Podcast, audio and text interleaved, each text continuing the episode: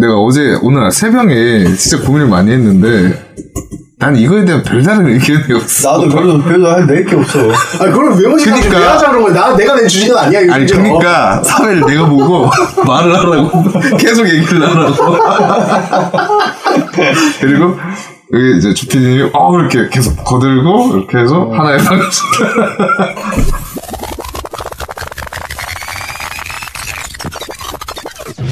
이 발언은 마루님의 개인적인 일탈 발언일 뿐이며 본 방송과는 아무런 관련이 없고 저희는 짜고 치는 각본 따위는 없습니다. 마루님, 정신 차리세요.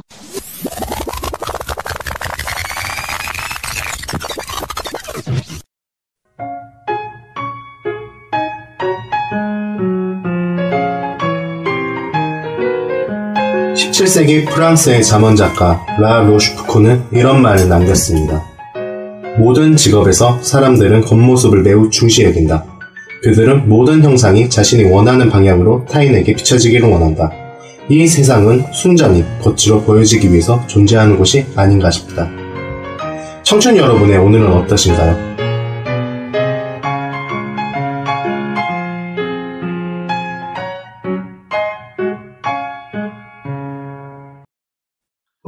크리스마스가 있던 주였습니다. 한 주간 잘 버티셨습니까? 네. 네. 먼저 자기소개하고 시작하도록 하겠습니다. 저는 닉네임 마루고요. 네, 공연 행사 기획하고 미술 그림 그리고 있는 마루입니다. 네, 다음. 네, 저는 닉네임 오렌지를 쓰고 있고요. 사회의 다양성의 가치를 추구하는 청년입니다. 네, 오렌지님이셨고요. 그리고 네. 저는 조피디고요. 사회현상과 미스테리에 관심이 많습니다. 네. 우리 조피디님 뭐 좋은 일이 있으셨던 것 같은데. 예. 저희가 페이스북에 공지를 하나 했었어요. 네. 그래서 녹음실을 좀 구했으면 좋겠다. 근데 정말 좋은 분이 녹음실 장소를 하나 마련해 주셨습니다. 드디어 청춘쉐이크 방송할 수 있는 녹음실이 생겼습니다. 뭐 어떠셨는지 가보셨나요? 네, 갔고요. 아담하고 방금 전에 녹음하기 직전까지 철거를 하고서 이제 다다음 주 안에 완벽하게 세팅을 하고 그 이후에 그 장소에서 녹음을 할 것 같습니다. 네. 녹음 스튜디오가 다 꾸려지면은 사진 찍어서 이제 페이스북에도 한 번씩 올리고 그렇게 하면 좋을 것 같아요. 네. 저희 방송을 듣고서 이렇게 후원도 해주시고 이렇게 하시려는 분들이 많다라는 사실에 저는 정말 깜짝 많이 놀랐고 감사드리고 저희 방송 또 재밌게 항상 녹음을 해야 되겠다라는 생각이 들었습니다. 네. 더 열심히 하겠습니다. 네. 파이팅. 파이팅. 네, 저번 방송에 대한 후기나 주변에서 어떤 피드백 들으신 거 있으신가요? 우리 오렌지님 어떤 얘기 들으셨나요? 저 같은 경우에는 저한테 직접적으로 들어오는 피드백이 거의 없긴 한데, 네. 그러니까는 어떤 특정 주제에 대해서 얘기를 하기보다는 그냥 전반적으로 아니 대전에도 이런 팟캐스트 방송이 있어라는 이제 좀 신선하다는 그러한 얘기들 많이 하시더라고요. 네. 아무래도 저희가 처음 방송할 때부터 들으시는 분들보다는 중간중간에 계속 새롭게 유입되시는 분들도 많으시다 보니까는 그러한 좀 신선하다는 반응? 그런 반응도 좀 많이 들었던 것 같아요. 우리 주피님은 주변에서 어떤 의견 들으셨나요? 저희 항상 주제로 떠드는 내용보다 2부에서 인터뷰하는 게 내용이 되게 좋다고. 2부 이제 그 게스트분을 초대해서 주제 얘기를 좀 더 잘 해야 하지 않을까. 저는 개인적으로 저희들이 떠드는 주제 얘기가 더 재밌긴 한데. 예. 저는 사실은 그 주변에서 좋은 의견들도 많았고 그리고 좀 약간 심각해 보인다라고 하는 의견들도 있었습니다. 근데 이제 그래서 골라 듣더라고요. 골라 듣고 네, 또 저는 여기 일주일에 한 번씩 이렇게 방송하는 게 스트레스 해소용이기 때문에 네, 자연스럽게 저에 대한 얘기, 주변에 대한 얘기를 가감없이 얘기하고 있어서 그걸 또 좋게 편하게 얘기하는 그런 부분을 좋게 평가해 주시는 분들도 있어서 감사하게 생각을 하고 있습니다. 네. 자, 오늘 1부 주제가 바로 외모지상주의입니다. 요즘 이런 말이 있더라고요. 외모는 대외로 치자면 지역 예선이다. 본선에서는 그 사람이 가진 마음이 더 중요하다라고. 그 사람이 가진 외모보다는 마음이 더 중요하다는 말씀이신 거죠? 아니요. 시험 예선을 못 들으면은 본선에도 진출하지 못한다는 말이죠. 본선에도 진출하지 못한다. 나는 외모가 돼야 마음도 봐준다. 네, 슬픈 현실을 빚고 오는 말 같은데요. 자, 그럼 청춘 쉐이크 3회 1부 외모지상주의 시작하겠습니다. 자, 최근에 청소년층을 중심으로 인기를 얻고 있는 웹툰이 하나 있는데요. 바로 외모지상주의라는 제목의 웹툰입니다. 제목이요? 네, 이게 제목이에요. 네. 못생기고 키도 작고 뚱뚱한 남학생이 있는데 이제 이 학생이 그러한 외모 때문에 왕따를 당하다가 전학을 가게 되는데, 그 전학간 첫날에 어느 잘생긴 남자의 몸을 우연히 얻게 돼요. 예, 자고 딱 눈을 뜨니까. 그러면서 이제 펼쳐지게 되는 약간 이제 판타지가 약간 섞인 이제 학원물 같은 건데요. 이제 우리 사회가 가지고 있는 이제 외모에 대한 편견, 외모에 따라 달라지는 주변 사람들의 시선들을 잘 보여주고 있는 작품이죠. 이처럼 한국 사회는 외모를 통한 타인의 평가가 일상적으로 일어나는 곳입니다. 그로 인한 불합리한 사회 문제들도 굉장히 많이 발생하는데요. 구체적인 차별의 예시를 제가 한번 찾아봤는데요. 인재 채용 사이트 중에 이제 사람인이라는 사이트가 있어요. 거기서 이제 설문조사를 한 것이 있는데 그걸 구해와봤습니다. 자, 기업의 인사 담당자 10명 중에 8명이 채용 시 외모에 영향을 많이 받는다고 하는데요. 보니까 외모에 영향을 더 많이 받는 성별은 보면은 여성이 남성보다 한 9배 정도, 여성이 45.7%가 외모가 영향을 많이 받았다, 채용 씨에 이렇게 대답을 하고, 남성은 본인의 인식인 건가요? 그렇죠. 네. 그리고 이제 남성은 이제 4.7% 정도였다고 하네요. 자, 그래서 외모 중에 크게 영향을 미치는 부분으로 보면은 인상이 제일 첫 번째로 꼽았고요. 그다음 손톱 등의 단정함, 옷차림, 분위기, 머리 스타일, 이런 몸매, 이런 통틀어서 출중한 외모, 이런 것들이 있었다고 합니다. 청년들이 면접 보기 위해서 성형 수술까지도 하는 형국이라고. 요즘에는 필수 아닌가요? 그게? 그렇죠. 스펙 중에 그런 것들 있잖아요. 몇 가지 스펙 중에 성형 수술이 들어가 있지 않나. 그래서 요즘 취업 성형이라 그래가지고 단순히 진짜 외모를 잘생기게 꾸미는 그런 성형이 아니라 정말 인상을 좋게 해주는. 그런 성형들도 많이 시행한다. 되게 어처구니 없이 본 것 중에 하나가 눈을 반짝이게 하는 수술이 있다고 하더라고요. 그런 수술이 있어요? 눈을 되게 초롱초롱하게 해주는. 별을 따다가 넣어주는. 아니, 진짜 있다니까. 찾아봐. 그러니까 있어요. 아니, 그런 건 많이 들었거든요. 여성분들이 이제 서클렌즈 같은 거 끼면은 더 이제 눈동자가 또랑또랑해지고 더 이제 맑아 보이니까는. 그게 이제 시술로도 가능한 법인가요? 그러니까 기업 채용 시에 좋은 인상을 받기 위해서 이제 성형 수술을 하는 거잖아요. 그렇죠. 근데 일반적으로 생각하는 그런 좋은 인상이라는 것도 참 애매한 것 같긴 한데 여러분들이 생각하시는 그러한 각자가 생각하는 좋은 첫인상 이런 것도 좀 있을 것 같아요. 그러니까 보통 이제 좋은 인상이라 하면 호감형이라고도 하고 근데 그것이 그러니까는 주관적인 시각일 수도 있어서, 근데 공통되게 반짝이는 눈빛, 반짝이는 눈빛, 그리고 단정한 외모, 계란형 얼굴, 얼굴형이나 이런 것들도 중요하지만, 전 패션도 좀 하는 것 중에 아닌가. 그러니까 그런 것들이 종합해서 그 사람의 첫인상을, 처음 본 사람이 50%의 그 첫인상이 처음 보는 그 사람의 외면을 통해서 결정된다라고 하는 내용들은 많이 원래 몇 초 만에 결정된다고 하더라고요. 네. 보통 이제 약간 취업 쪽 얘기는 아니지만은 이제 술집 같은데 딱 들어가면은 남자들은 그런 얘기를 하잖아요.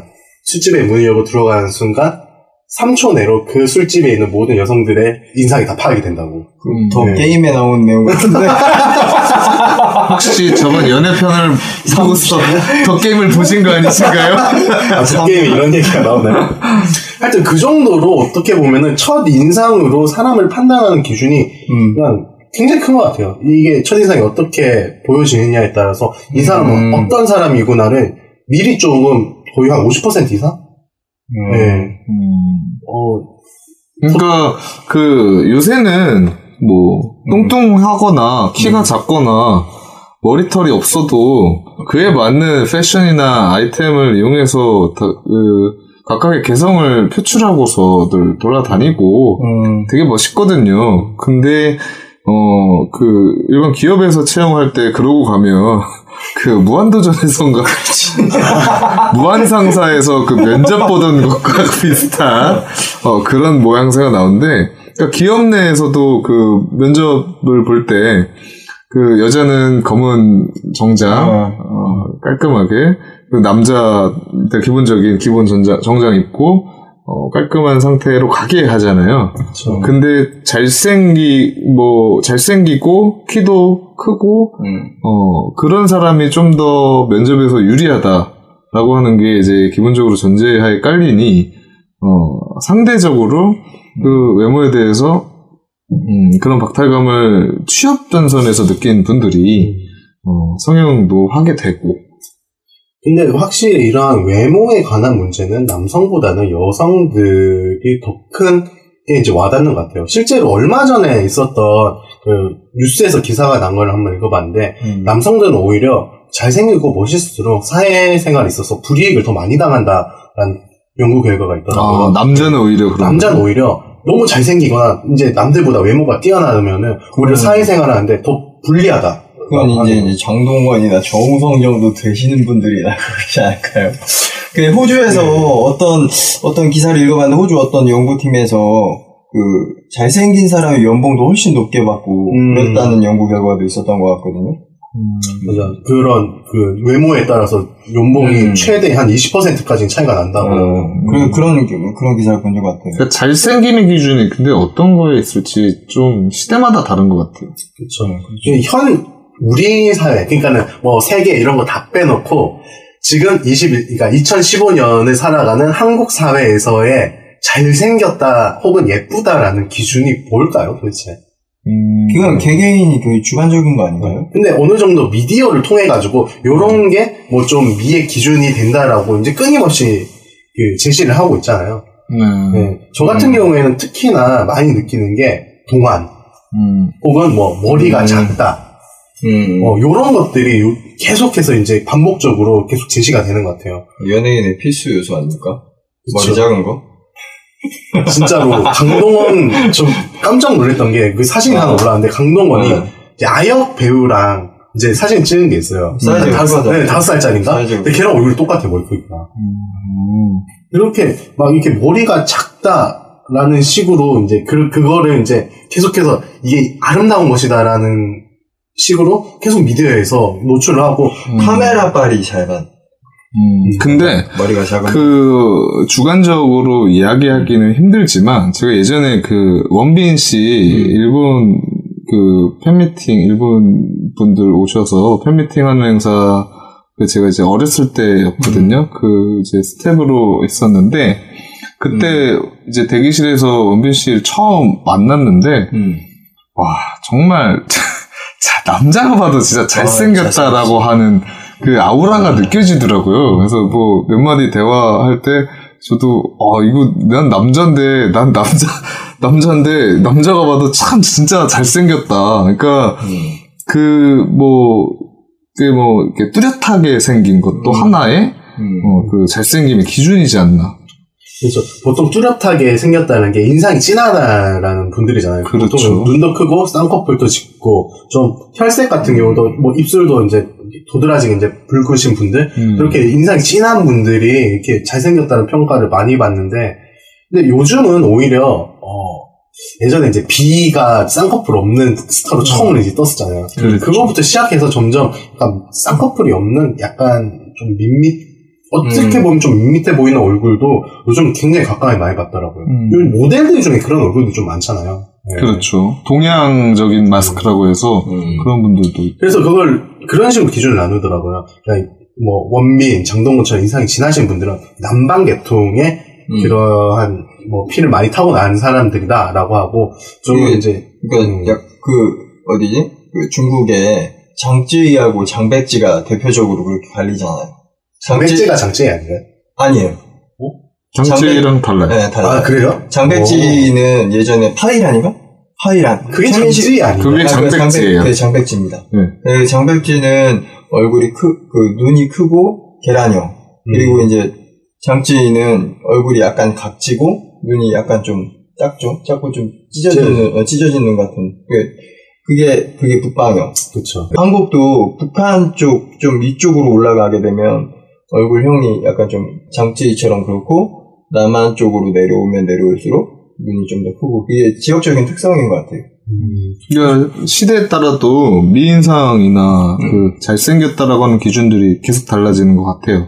그리고 그 콜롬비아 그 예전에 미녀들의 수다에서 나왔던 콜롬비아의 어떤 분이 있었는데 인기가 되게 좋았었어요. 근데 이제 그분 나라에 대해서 예전에 어떤 친구하고 얘기를 했는데 그 나라에서는 미의 기준이 우리나라에서 강호동? 뭐 이랬더라고요. 그러니까 부유하지 않은 나라다 보니까 좀 살이 좀 있고 그런 분들이 훨씬 더 제복이 있어 보이는 얼굴이라는 말씀이시죠. 먹어주는. 아니, 중국 같은 경우도 일반적으로 이제 뭐 미남형이 아니라 호남형의 얼굴이라고 한다면은 좀 이제 살집이 배가 있고 살집이 있는 그런 사람들이 이제 호남형이다라고 곽광을 받더라고요. 그리고 왜 예전에 정글의 법칙에 보면은 그게 이제 유담이라고 되게 뚱뚱한 맞아 아프리카에서 되게 좋아해요. 아프리카 가니까는 그러니까 거기서는 살이 많으니까 얘 잘 사는 사람이다. 그러니까는 좋아하고 그리고 피부가 되게 새하야니까 일을 하지 않고 이렇게 뚱뚱한 걸 보니까는 일하지 않고도 이렇게 잘 사는 애다. 그렇게 이제 인식이 되니까는 막 여자들이 진짜로 그 약간 뒷이야기로 하는 얘기가 그 마을 여자들이 막 밤에 자기 방으로 찾아오고 막 그랬다고 그러더라고요. 여러분 저기 그 세계로 나가십시오. 방법은 그것뿐입니다. 새하얀 똥땡이 만든다는 거. 그 이제 언론 미디어 환경에서 너무 그 주입하고 있지 않나가 좀 핵심일 것 같아요. 저는 이제 제가 요새 이제 고등학생들 여고 축제도 많이 가고, 그러면서 느껴지는 게, 아이들이 그, 언론에서 나오는 그 걸그룹이라든가, 그러니까 프로그램들이 거의 비슷비슷하거든요. 그, 섹시 댄스 꼭 추고. 네, 그쵸. 그러니까 제가 이제 공연 기획이나 이제 행사 대행 해가면서 느꼈지만, 학생들에게 그, 언론 미디어의 영향이 상당히 크게 작용하는 것 같다라는 생각이 들어요.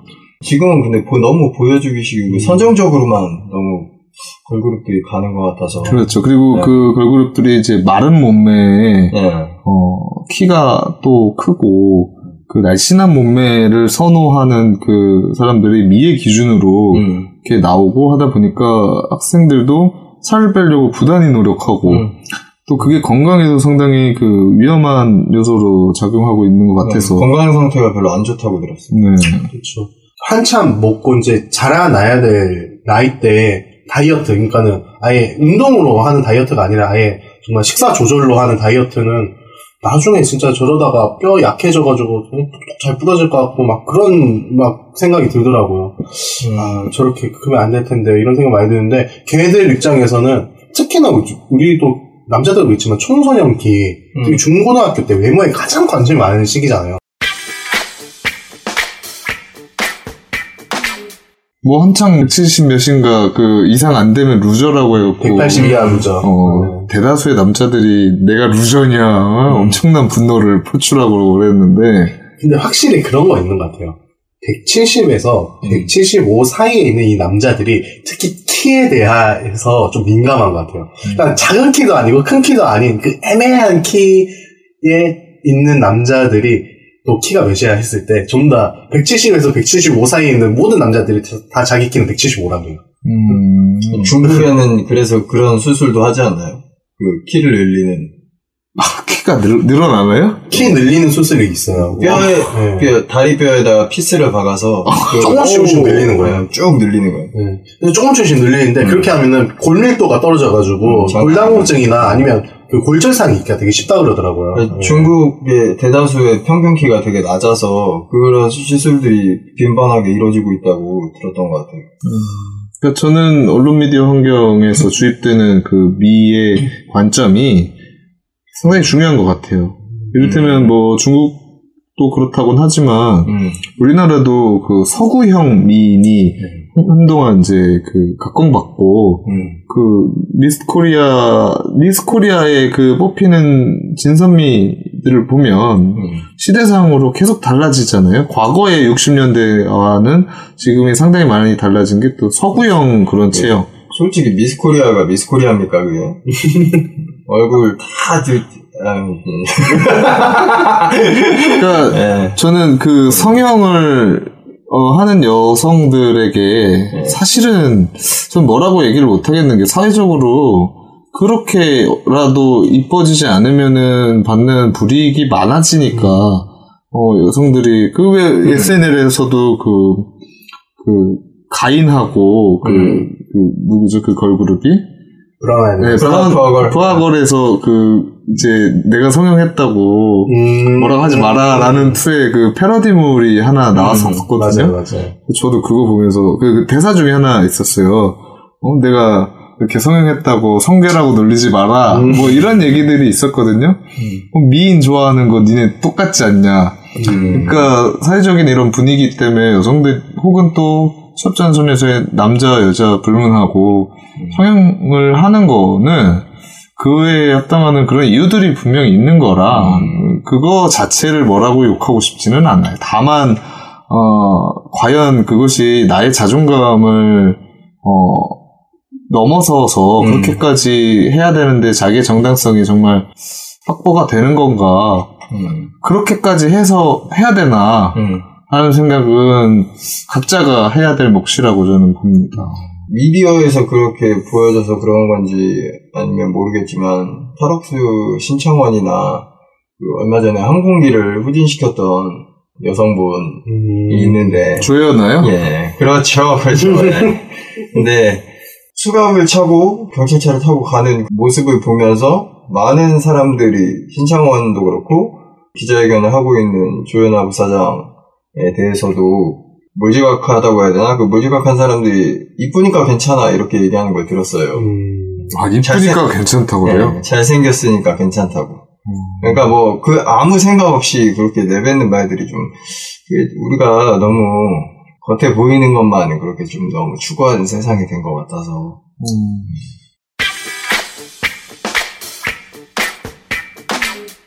제가 그래가지고 옛날 사람들도 이 외모에 대해서 어떻게 생각했는지 참 궁금하더라고요. 그래서 이 외모, 특히나 이제 아름다움에 대해서 긍정적으로 얘기한 사람들도 되게 많이 있습니다. 이제 서양에 내려오는 잠언들 같은 건데 아름다운 것은 영원한 기쁨이다 라는 말이거나 아름다움은 몰래 쌓아둘 것이 아니라 유통시켜야 할 자연의 화폐이다.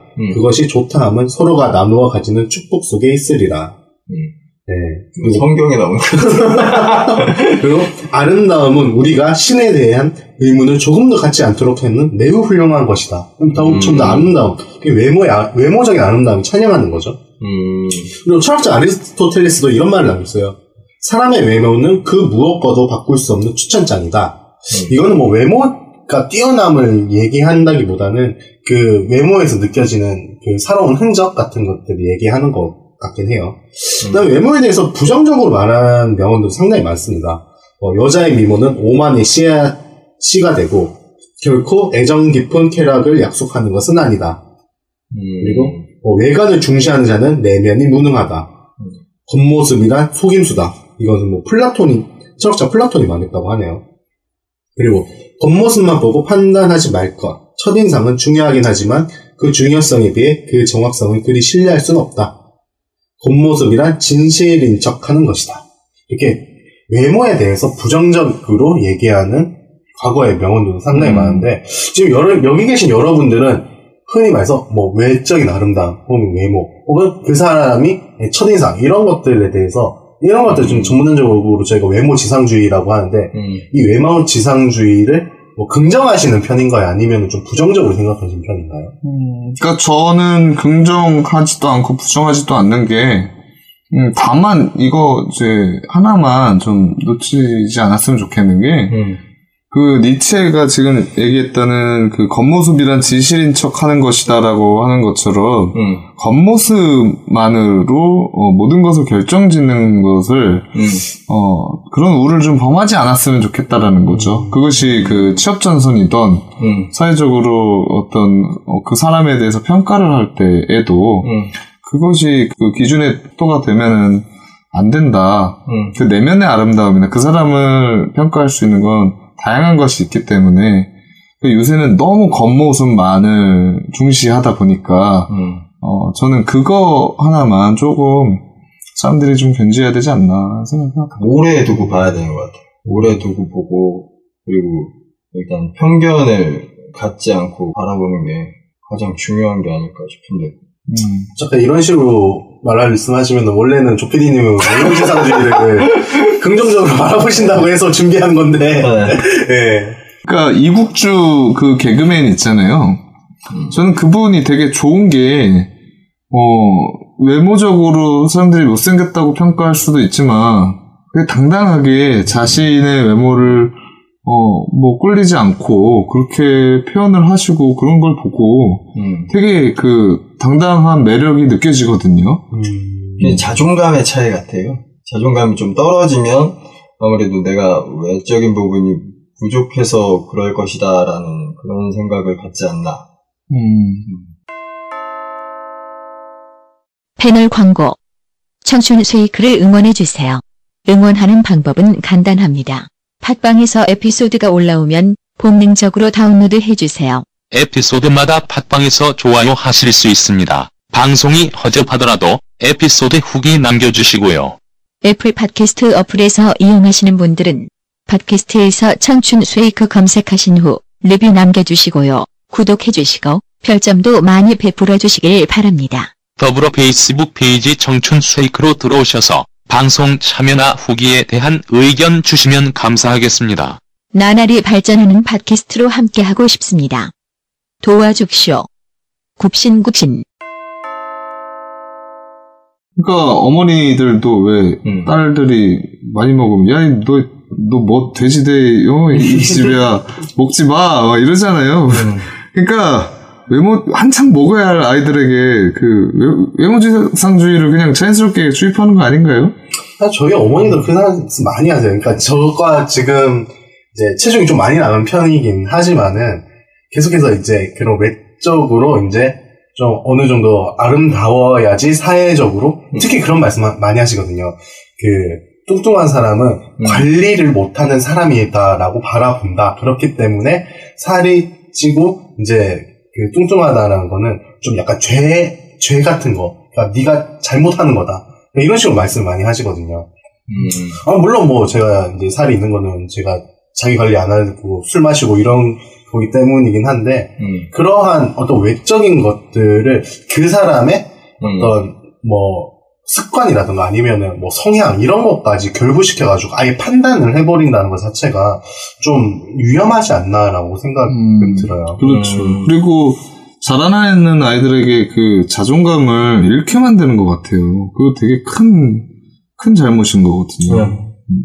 그래서 그 부모님들이 그렇게 아이들에게 그렇게 닥달하는 순간 그 결핍으로 아이들이 다가갈 것이고 나중에 성인으로 자라나서도 그 트라우마나 이런 것들이 그 성형 수술을 과도하게 많이 한다거나 이런 것들이 정신적으로도 그 결핍을 통해서 비롯되는 하나의 행동이기 때문에 그게 랜민 맞죠? 그런 게 또 오히려 되게 부추기는 것 같기도 하고. 네, 그렇죠. 그러니까 주변에서 그러니까 저는 랜민에 나오는 분들이 참 이해가 가요. 이해가 가고 그렇게 해서 예뻐지는 것도 전 좋다고는 보는데 그 전에 외모 때문에 주변에서 그렇게 스트레스를 주면 안 되겠죠. 그 유병재가 이제 유병재 작가가 이제 자기 SNS에다가 이 렛미인에 대해서 써놓은 글이 있었어요. 저도 굉장히 동감했는데 렛미인에 당첨되는 그 사연자들을 보면은 전부 다 집안에서 뭐 남편에게 뭐 폭력적인 남편에게 뭐 가정폭력을 당한다던가 아니면 남편이 바람을 피운다던가 지들 뭐, 거울이나 보지 그런 식으로 이렇게 많이 나오거든요. 근데 전부 다 렛미인에서는 해결책을 좀 성형수술하면 그 모든 것이 다 해결된다는 것처럼 얘기를 해줘요. 그래서 뭐 그러니까 저는 그렇게 해서 폭행을 저지른 그 남편들, 아니 거울 좀 보라고요. 네 얼굴을, 아 진짜 제가 이렇게 얘기하면 안 되지만 당신 같은 그러니까 자기는 보지 않고 이쁘지 않다고 부인을 그렇게 폭행을 하고 이런. 저는 이제 그런 사연이나 상황이 사실은 방송적으로 좀 조작된 게 아닐까라는 의심을 많이 해요. 사실은 그 가정폭력을 당했는데 성형을 해가지고 그 모습 짜져 나타난다고. 그게 약간 조작이라는 얘기가 있었. 네, 그 사실 자체는 솔직히 좀 말이 안 되는 거고, 사실 가정폭력을 당했으면 신고를 해야지 성형수술하는 게 해결책이 아니잖아요. 근데 그런 식으로 렛민에서 그런 성형으로 인해가지고, 모든 어떤, 내가 바라보는 사회가 다 달라질 수 있다. 사회에서 받는 대접이 달라질 수 있다라고, 너무 강제적으로 주입시켜주는 것 같아요. 네. 근데 이제, 제가, 한 몇 년 전에 친구가 성형수술하는데, 견적을 내러 간다고 해서 갔었는데, 그때가 겨울이었거든요? 근데 수능이 막 끝났을 때였는데, 어머니하고 딸들하고 같이 오더라고요. 근데 졸업선물 뭐 이런 식으로 해주시는 것 같은데. 요즘 그렇게 많이 하죠. 특히나 이제, 그 고3 수험생들이 이제 수능이 끝나고 나면은, 좀 어머니들도 그러니까 그 수험생들 어머니들이 이제 뭐 딸한테 쌍꺼풀 이제 입학 선물로 해줄 거다 뭐 이런 식으로 뭐 코 수술 이번에 뭐 입학 선물로 해줄 거다 그런 식으로 얘기도 많이 되고. 저번에 인터넷 돌아다니는 사진 보니까 어떤 여자분들 무리가 이렇게 한 사진에 앵글이 한 7-8명이 이렇게 찍혀 있는데 다 같은 얼굴인 거예요. 그래서 이제 그 밑에 댓글 달려 있는 게 이건 한 병원에서 한 거다 이런 식으로. 그런 말 있잖아요. 뭐 어머니 날 낳으시고 의인님 날 만드셨네. 그러니까 저도 그 청담동에 압구정 왔다 갔다 하면서 그런 느낌 많이 봤거든요. 그런데 전 두 가지 감정이 들더라고요. 그러니까 좀 사람의 얼굴이 이렇게 인류화되는 것, 이를테면 자본주의와 어떤 그 외모 지상주의가 결탁해서 이렇게 만들어진 이 환경이 되게 좀, 뭐랄까, 차가운 얼음 같은 그런 느낌이랄까, 그런 분위기랄까, 그런 점도 느껴지고, 또 하나는 저 사람들은 저렇게까지 할 이유가 과연 어디서부터 있었을까, 그런 것들이 좀 안타깝기도 하고, 뭐, 그런 생각이 들더라고요. 여기서 또 한번 또 얘기를 해봐야 되는 게, 우리가 아까 외모지상주의 첫 얘기를 하면서 취업 시장에서의 외모 경쟁력에 대해서 얘기를 했었잖아요. 근데 이 외모라는 부분이 또 경쟁력을 매우 매우 크게 발휘하는 시장이 바로 연애 시장이잖아요. 연애 시장이요?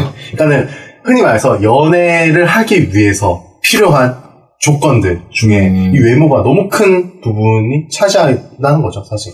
그리고 우리가 뭐 결혼 정보 업체들 이런 곳에서도 뭐 이렇게 등급을 매길 때 뭐 재력 뭐 이런 것도 따지지만은. 특히나 여성분들 같은 경우에는 그 여성이 가진 외모가 등급에 엄청나게 크게 좌우를 하잖아요. 그런 식으로 뭐 결혼 시장이나 뭐 연애 시장에서 그런 외모에 따른 어떤 차별? 이런 것도 굉장히 심하죠. 네. 저도 이제 개인적으로 그런 외모 시장에서 이 외모 경쟁력이 떨어짐으로써 큰 차별을 받았던 사람 중에 한 명인데. 어떤 차별이 있어요?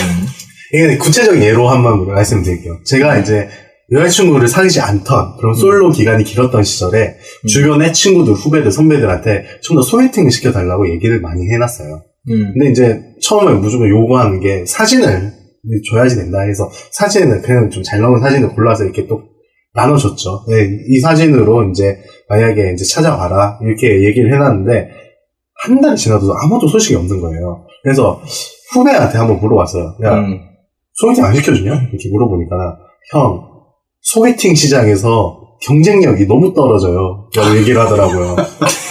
경쟁력이 떨어진다? 그러니까는, 뭐, 제가 뭐, 갖고 있는 뭐, 저의 뭐, 아주 이제 고결한 마음이라든가, 순결한 성품이라든가, 이런 거가 이제 중요한 게 아니라, 이 외모가 중요한 거다, 처음에는. 그래서 제일 처음에 나왔던 게 그 오프닝 멘트가 뭐였어요? 지역 예선은 외모다. 이 지역 예선을 못 뚫고 결국에는 이제 소개팅 시장에서 좌절했던 일이 있었기 때문에 이게 진짜 외모가 정말 크게 저거하는구나. 근데 약간 몸집이 있으신 예. 우리 그 오렌지님, 예. 그러니까 제가 얘기하고 싶은 게 그 사람은 자기 기질과 자기의 그 스타일대로 자기 외모 또한 그렇게 계속 유지해야 하는 게 맞다라고 저는 보는데 혹시 여자친구분이 좀 마른 체형 아니신가요? 지금 여자친구는 그렇게 마른 체형은 아니에요. 운동도 많이 하던 친구라가지고 이렇게 마르진 않았어요. 그러니까 뚱뚱한 여자보다는 마른 여자가 좋지 않으세요? 아, 저는 그렇진 않아요. 아, 그렇진 않으세요? 네. 저는 솔직히 말해서 완전 마른 여성이나 완전 뚱뚱한 여성 중에 골라라 그러면 좀 오히려 좀 뚱뚱하신 분은 선택이 많은데 그런 스타일이라. 그러니까 네. 제가 얘기하고 싶은 게 이게 그 취향별로 그 내가 약간 체중이 나간다고 해도 자기에게 맞는 체형의 여자가 있다라는 거예요. 이를테면 이제 전문용어로 네배업의 체형의 남성과 네배업의 체형, 그러니까 이를테면 마른 체형의 여성이 약간 궁합이 맞다. 키 큰 사람이 키 작은 사람 좋아하고 뭐 그런 거. 그런 거 약간 뭐 좀 다른 얘기인데 이를테면 약간 통통한 여성분들이 그 마른 남자분들을 좀 더 선호한다라고 하는 얘기인 거죠. 반대로 통통한 남성분들은 마른 여자를 좋아한다. 이런 이제 그 외비업 체형, 내비업 체형, 전투형 체형으로 우리가 나누는데. 아, 도게임이 나오는 건가요? 아니, 이건 다른 서적에 나왔고, 이건 다른 서적. 그러니까 자기 스타일에 맞는 여자가 있다라는 거예요. 굳이 그거를 거스르고. 막 무리한 다이어트를 해가면서 나를 개조할 필요는 없다라는 거죠. 그러니까 일률적으로 보면 소개팅에서 제일 잘생긴 애들이 제일 이쁜 애랑 따라가는 것 같아 보이지만 내가 정말 좋아하는 스타일이 그 사람이 아닐 수 있는 확률도 큰 거거든요. 네. 그러니까 저는 그 패션에서도 뭐 내가 키가 작다거나 혹은 내가 머리가 좀 없다거나 내가 약간 좀 통통하다거나 하더라도 그걸 좀 더 보완하고 혹은 또 좀 약간을 부각시켜서 패션을 자기 패션을 가꾸는 것이 저는 좀 더 맞다라고 생각을 해요. 네. 좀 더 많은 얘기는 이제 다음 연애편에서 얘기를 하겠지만 그러니까 외모 지상주의, 그러니까 일률화된 그 얼굴 혹은 뭐 체형으로 굳이 가지 않아도 된다라는 생각입니다. 다만 뭐 건강의 의미로 있어서 뭐 체중을 좀 빼야 되지 않냐 뭐 이런 부분이 약간 용인이 되죠. 왜냐면 과도하게 과체중인 경우에는 또 뭐 여러 가지 또 건강상의 문제도 있고 또 오히려 요새는 거식증이라고 해서 미국의 10대들도 왜 그 과도한 그 모델들 그 몸매를 보고서 밥을 한국 걸그룹을 보고 그렇게 한다고 하더라고요. 너무 안 먹어서 그 거식증에 걸린 그 10대 청소년들 보면은 상당히 심각하거든요. 그러니까 그것 또한 외모지상주의로 인해서 이렇게 나타나는 현상들 중에 하나니까 그 아이들에게 그 언론 미디어의 영향이 상당히 큰 것이고 그걸 계도하는 측면, 부모님의 큰 그 역할이 분명히 있다라고 봅니다. 확실히 그 프랑스에서 이제 저체중 모델을 퇴출하자는 운동이 벌여졌잖아요. 실제로 프랑스 같은 경우에는 너무 심각하게 마른 모델들은 아예 쇼에 설 수 없는 그런 법인가 생겼다라고 저는 알고 있거든요. 얼마 전에 무슨 어떤 회사에서 좀 살찐 사람이 이렇게 모델을 했던 사진을 본 것 같은데.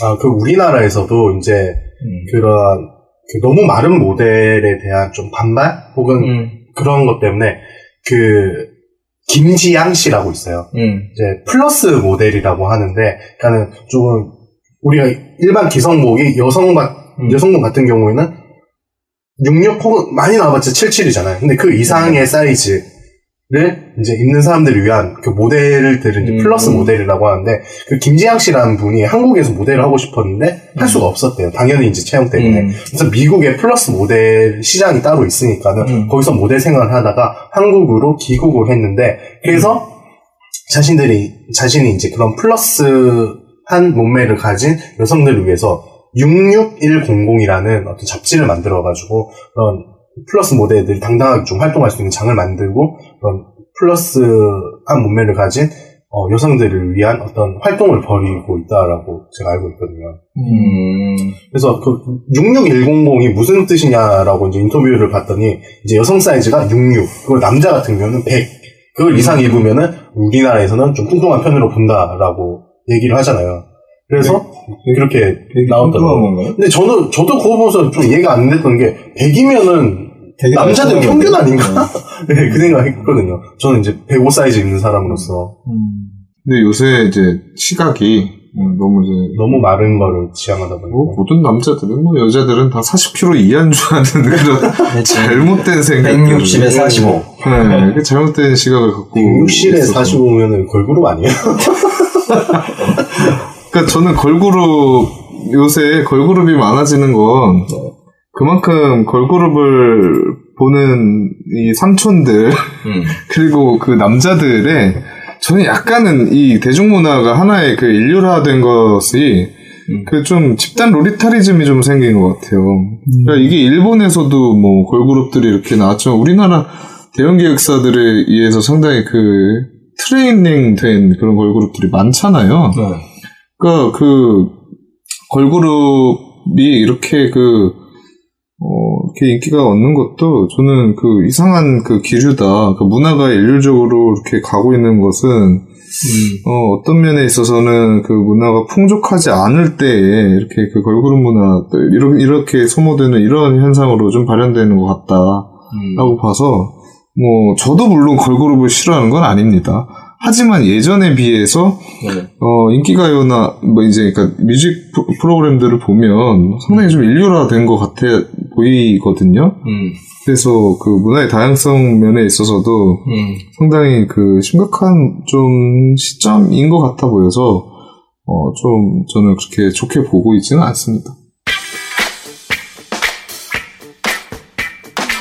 자, 그런데 이러한 외모에 대한 고민들은 이제, 우리가 흔히 여성들의 문제라고 인식하는 경우가 참 많았었는데 요즘은 남성들도 이런 외모에 대해서 관심이 많이 높아지고 있죠. 그래서 그루밍족이라고 혹시 들어보셨어요? 아니요.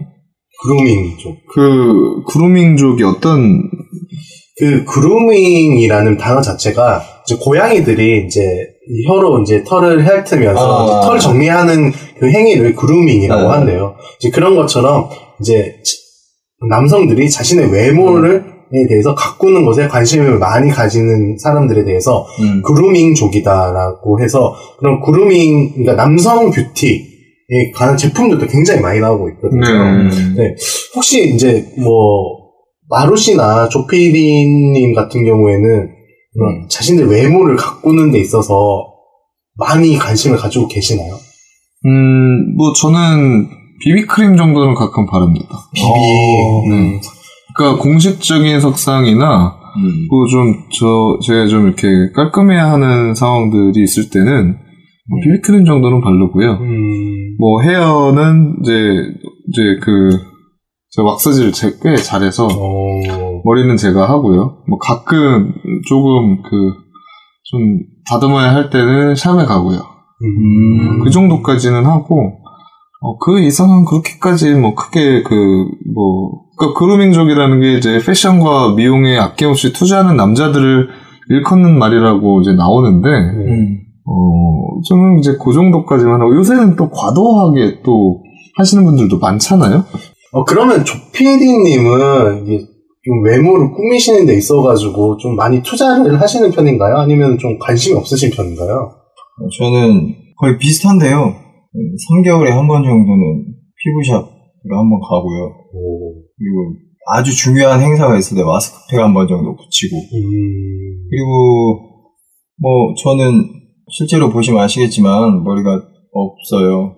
그래서 머리를 제가 밀거든요, 직접. 특별하게 미용실 갈 일이 거의 없습니다. 그 정도밖에 안 하는 것 같은데요. 제 입장에서는 마루님이 비비를 바른다는 것도 그렇고 조피디님이 피부과에 간다는 것도 그렇고 좀 굉장히 놀랐거든요. 저는 아예 투자를 아예 안 하는 사람이어서 네, 거의 세수를 하고 나서 로션이나 스킨 바르잖아요. 그것도 거의 안 발라요, 저는. 가끔 진짜 가끔 아 얼굴이 좀 땡긴다 싶을 때만 스키닝 정도만 바르지. 그러니까 아까 그 저희가 면접 볼 때 그 남자들이 그 혹은 여성들이 그 외모에 대해서 상당히 그 차별도 받고 한다고 하잖아요. 근데 제가 예전에 커피숍 아르바이트 하려고 면접 갔을 때도 비비를 발랐던 것 같아요. 밝은 인상과 좋은 서비스를 위해서 난 헌신할 준비가 돼 있다 이런 걸 위해서 그랬던 것 같은데. 근데 진짜 확실히 주변에 보면은 저만 조금 이렇게 너무 안 이렇게 관심이 없고 대부분의 남성들이 정말로 비비 정도는 이제는 기본적으로 바르고 다니는 것 같더라고요. 정말 외모에 관심 없을 것 같이 이제 행동하던 친구들조차도 좀 다 비비를 좀 다 가방 안에 넣고 다니더라고요. 요즘엔 남자들도 그렇게 이제 성형수술 같은 걸 많이 하고 그러지 않나요? 남성 성형수술 어떤 것들 주로 하죠? 그러면 남자들이 뭐 보통 쌍꺼풀하고 이런 것도 거의 하지 않나요? 그렇죠. 쌍수. 쌍수 정도는 뭐 하는 사람들은 하는 것 같고. 그 보톡스도 맞는 걸로 알고 있어요. 하긴 저도 쌍수 한번 해보는 게 어떻겠냐라고 그런 얘기를 많이 들어오긴 했었거든요. 제 친구가 최근에 쌍수를 하고 왔더라고요. 딴 사람 같아갖고 익숙하지가 않던데. 근데 인상이 많이 좋아졌어요. 인상은 많이 좋아지죠. 네, 그러니까 그 쌍수를 하면서 인상이 좀 많이 바뀌는 것도 있는 것 같아서 잘했다 얘기는 했거든요. 네. 그리고 뭐 요새는 이제 뭐 그루밍족이라고 얘기들도 했지만 이제 그 메트로섹슈얼족 같은 경우는 예전부터 나왔던 얘기잖아요. 그쵸, 꽤 됐죠. 메트로섹슈얼이 뭐 패션이라든가 이런데 이제 소비를 많이 하고 그루밍족과 이 그루밍족하고 이제 같은 맥락에서 그 일컬어지는 그 어떤 신조어랄까 이렇게 얘기가 되는 것 같아요. 그러니까 남자들도 여성과 못지않게 외모에 대해서 상당히 많이 꾸미고 있는 것은 이제 분명 맞는 것 같고, 그리고 또 밖에서 볼 때 옷 잘 입고 얼굴 잘 꾸미는 남자들 보면은 참 관리 잘한다. 긍정적인 효과도 분명히 있는 것 같아요. 요즘은 잘생겼다는 표현보다는 이쁘다라는 표현을 더 잘 쓰게 되는 것 같아요. 아, 남자들한테는. 그런가요? 정말, 그렇지 않나요? 보통이 다 아이돌처럼 하고 다니지 않나요? 대학생들 보면. 약간 그렇죠. 누가 봐도 되게 잘생겼다기보다는 아이돌 같은 느낌. 수염 같은 거 좀 기르고 다니는 것도 되게 혐오스럽게 생각하잖아요, 요즘 친구들이. 네, 그렇죠. 그러니까 그 약간 꽃미남 이런 것도 그렇고 털에 대한 문화가 되게 없어졌어요. 맞아. 20세기. 아, 맞다. 남자들이 하는 수술 중에 제모도 있어요. 네. 그러니까 21세기를 거쳐오면서 과거에는 이제 그 남자들의 패션이라 하면 털을 이렇게 어떻게 이쁘게 그 하는 것, 그러니까 중세부터 시작해서 그런 것들이 이제 점점 털에 대한 문화가 지금 없어지고 있는 것 같아요. 근데 그거는 저는 조금 생각이 다른 게, 이제 남성들이 가질 수 있는 외모 가꾸기 중에서 수염도 분명하게 존재하고 있거든요. 그렇죠. 네, 최근에 이제 바버샵이라 그래가지고 예전에 우리가 이발소라고 부르는 것들을 조금 이제 요즘 젊은 남성들이 취향에 맞게 바버샵이라고 부른대요. 그래서 이제 이렇게 헤어 관리뿐만이 아니라 이런 뭐 수염 관리 이런 것도 이제 종합적으로 해주는 그런 샵들이 이제 강남을 중심으로 이제 점점 퍼지고 있다라고 저는 알고 있거든요. 바버샵. 네. 그러니까 저도 그 올리브TV인가요? 올리브TV 보면 그런 얘기도 많이 나와요. 그, 바버샵 그거 봤는데, 그 요새 남자들이 많이 하는 게 이제 하정우 스타일 그 코스예요. 그 이제 깔끔하게 그런 것들을 좀 많이 하는 것 같긴 하고. 그러니까 한동안 꽃미남이 열풍일 때까지만 하더라도 털에 대한 문화가 상당히 이제 없어지고 있었는데, 요새는 그게 반대급부로, 그러니까 오히려 이제 남성성이 짙은 남자가 점점 없다 보니. 예전에 나훈아 같은 그런 스타일. 그런 스타일이 요즘 많이 없어요. 가슴에 털 빵! 아니, 나훈아 씨는 제가 알기로는 수염도 제가 알기로는 관리를 받고 있는 걸로 알고 있고요. 근데 확실히 그 털에 대한 거는 되게 좀 이중적인 것 같아요. 그러니까 그런 남성성을 상징해서 그럼 좀 남성다운 매력을 표출하기 위해서 이제 콧수염을 기르고 턱수염을 기르긴 하지만 또 철저하게 관리를 받고. 그리고 혹시 다리털 제모 같은 거 한번 해보신 적 있으세요? 다리털 제모는 무서워서 못하겠네요. 보통 요즘 보면은 뭐 겨울에는 해당이 안 되는데 여름에 남자들이 반바지를 입을 때 그런 남들의 시선을 보기 좋게 하기 위해서 이 남성들 같은 게 다리털이 되게 많잖아요. 그거를 이제 다 제모하는 그런 것들도 그 유행을 했었거든요. 저는 하는데 네? 아 여름에 반바지 입을 때 하거든요. 오, 아 그거는 원래 이제 그 다리 쪽에 좀 이렇게 많아서. 저는 이렇게 털이 많지가 않는 사람이라 가지고. 네. 저는 그 코세움은 한번 길러보려고 했는데 안 되네요. 이것도 성격이 그런 사람이 있어요. 이것도 안 돼요. 지그시 기다려야 되는데. 그래서 뭐 코세움은 안 길렀고 어찌됐건 그 남성분들도 그 외모에 대해서 상당히 많이 생각하고 있는 것 같고 특히 남성 잡지들 뭐 여러 가지 있잖아요. GQ라든가 뭐 맨젤스라든가. 아레나도 있고. 네, 아레나도 있고, 또 약간, 보다는 맥심도 많이 보잖아요. 거기에서도 패션에 대해서도 또 많이 얘기를 하고 있고, 꾸며야 되는 얘기들도 많이 있으니까, 남자들도 좀 많이 꾸미고 있는 것 같긴 합니다. 패션에 대해서도 많이 생각하고요. 이제 뭐 털에 대한 얘기가 나와서 하는 말인데, 사실 이제 옛날부터 남성들의 어떤 외모에 대한 뭐 문제? 이런 것들 중에 가장 첫 번째로 꼽히는 건 사실, 이 탈모에 대한 문제가 아닐까 생각을 하거든요. 가슴 아픕니다.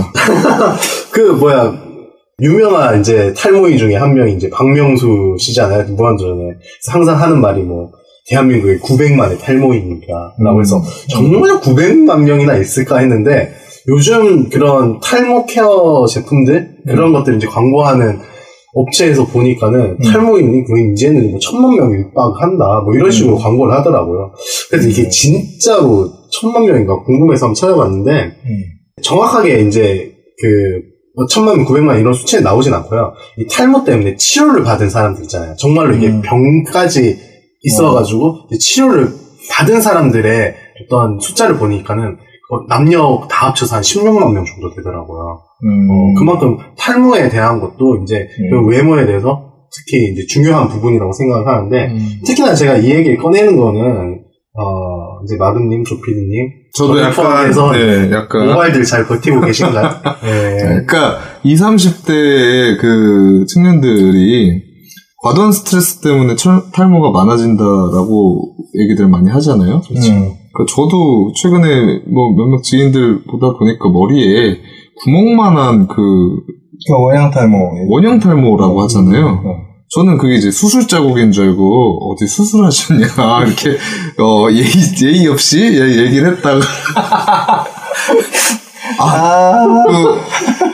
그분이 과도한 취업 스트레스로 인하여 원형 탈모라고 이렇게 얘기를 하시더라고요. 그래서 제가 아차 싶어서 죄송합니다 이렇게 얘기도 드렸는데 20, 30대 남자들이 탈모도 되게 심해지고 있는 것 같아요. 그러니까 그로 인해서 머리가 이제 자꾸 이제 이마의 면적이 점점 높아지면과 동시에 이제 취업이 힘들다라고 얘기들 하니까 이제 탈모에 대해서도 관리를 많이 하고 있고 저도 이제 점점 진행이 되려고 하고 있어서 상당히 그 문제인데 우리 조피디님은 어떠세요? 얘기해야 되나? 사실 정말 저는 깜짝 놀랐던 게 이제 마루님 같은 경우에도 이렇게 잘 정돈을 하셔가지고 전 전혀 눈치를 못 채고 있었거든요. 근데 그러니까 저는 탈모에 대해서는 그렇게 뭐 크게 생각하진 않아요. 그러니까 만약에 이제 탈모가 어느 정도 진행되면 전 아예 이제 삭발하고 약간 홍석천 스타일 뿔테 안경을 쓰고 수염을 기르는 약간 그런 스타일 약간 섹시해 보이더라고요. 약간 남미 약간 헐리우드 영화에 나오는 남미 계열의 그런 마초남 같아서 뭐 패션 한번 바꿔볼까도 생각을 하는데 아직까지는 뭐 괜찮은 상태라 모발이 잘 버티고 계시네. 네, 그렇게 하고 있고 그 뭐 제품부터 시작해서 여러 가지들 많이 써봤거든요. 한 가지 뭐 노프라는 것도 있어요. 노프가 뭔가요? 노프가 뭐냐면 그 헐리우드 여배우들이 먼저 그 머릿결을 좋아지게 하기 위해서 샴푸를 안 쓰는 거 아닌가요? 그렇죠. 그러니까 샴푸를 쓰지 않고 머리를 감는 거를 노프라고 합니다. 아 그러면은 뭐 따로 비누 이런 것도 아니고 그냥 물로만. 네, 그러니까 따뜻한 물로 좀 오랫동안. 그러니까 밀가루 밀가루를 이용해서 하시는 분들도 그러니까 제가 보기에는 뭐 여러 가지 첨가물들도 쓰시긴 하는데 뭐 베이킹 소다를 쓰시기도 하고 뭐 여러 분들이 있는데 저는 그냥 이제 노프만 했었거든요. 꽤 효과를 또 많이 봤어요. 그러니까 꿀집인데. 이제 샴푸에는 계면 활성제라고 하잖아요. 그쵸. 이게 상당히 안 좋고 해서 왜 암세포에도 냄새를 맡으면 샴푸 냄새가 날 정도로 계면 활성제가 상당히 독이라고 하더라고요. 그래서 샴푸를 끊고 제가 한 6개월 정도 해보니까 꽤 효과를 많이 받긴 했지만 상당히 까다롭더라고요. 보통 우리가 이제 탈모인데 흔히 말하는 대머리라고 하잖아요. 그러니까 대머리인 사람들에 대해서 어떤 좀 편견이라든가 혹은 그에 대한 오해들 혹은 뭐 속설들 이런 것 참 많은데 제일 이제 많이 나온 얘기가 이제 대머리는 정력이 좋다라는 얘기가 있잖아요. 어떻게 좀 다들 동의하시나요? 저 아직 건지 않나요?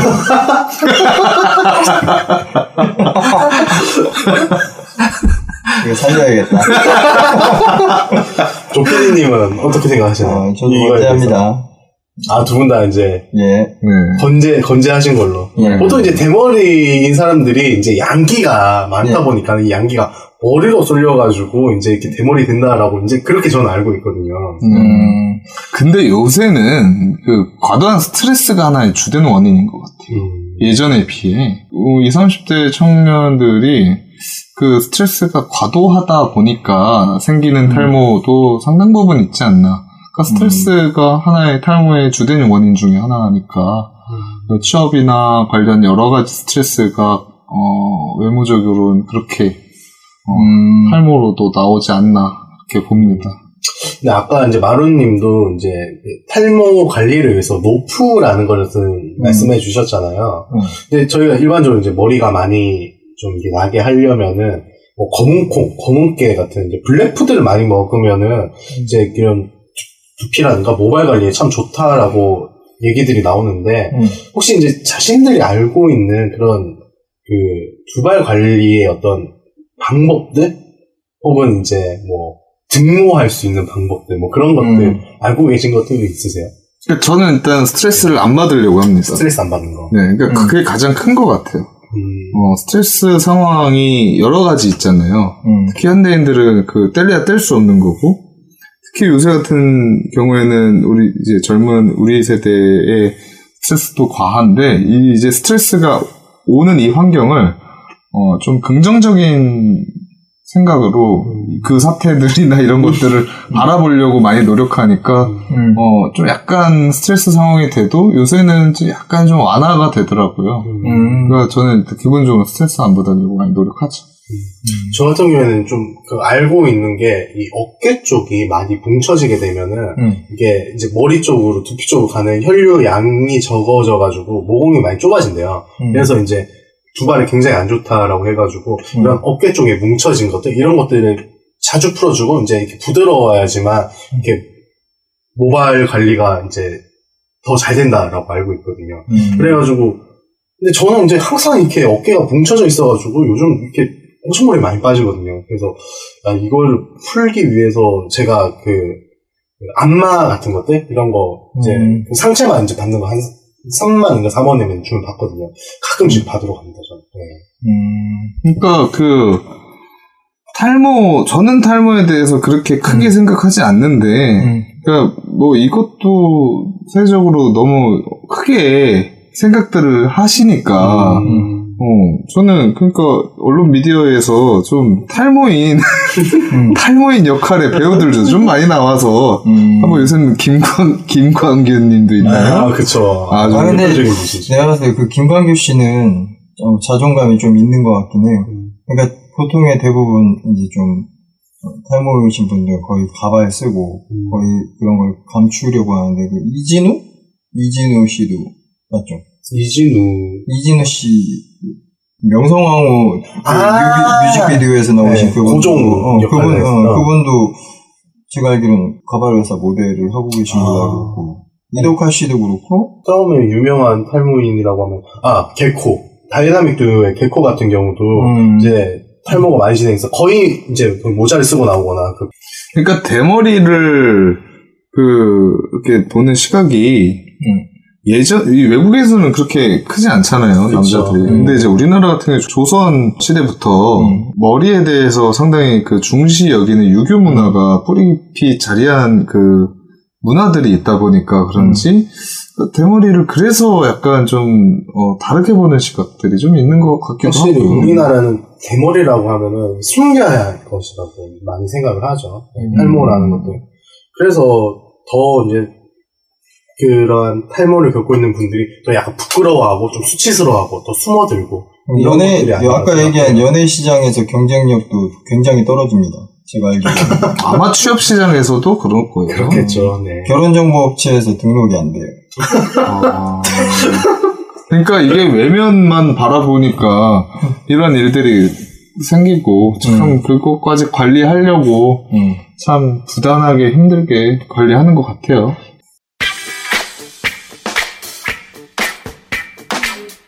뭐 여러 가지 얘기했지만 그 미에 대한 기준은 어느 시대건 뭐 조금은 달랐지만 미에 대한 기준들이 있었던 것 같아요.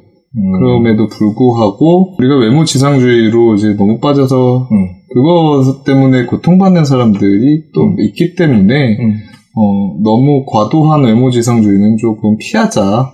그리고 언론 미디어 환경에서도 조금 약간은 너무 이쁜 사람, 너무 멋있는 사람만 축혀 세우는 것도 약간 좀 한번 좀 이렇게 좋지 않나요? 글쎄요, 저 오히려 개성 있는 사람들이 나오는 것도 좀 더 좀 좋다고 보기 때문에 그렇습니다. 네, 그렇게 좀 그런 다양한 사람들이 다양한 그 외모를 갖고 있더라도 그 외모가 중요한 것도 물론 어느 부분이 있겠지만 그 내면이나 그 사람을 바라보는데 어떤 좀 저의 요소가 너무 많이 되는 것은 좀 문제가 있다고 보고 이런 것들이 좀 많이 바뀌었으면 하네요. 그렇죠. 참 그 우리가 이제 이 사회를 살면서 이 외모란 부분은 어쩔 수 없이 중요하게 생각되는 부분인 것 같습니다. 뭐 그래도 이제 외모보다 더 중요한 것들이 세상에 더 많지 않습니까? 뭐 외모라는 이제 이 한 가지 기준 때문에 다른 이제 여러 가지 그 사람이 갖고 있는 장점들을 놓치는 그런 실수들은 하지 않았으면 하는 바람이 있습니다. 네, 조금 쉬었다가 2부에서 뵙도록 하겠습니다.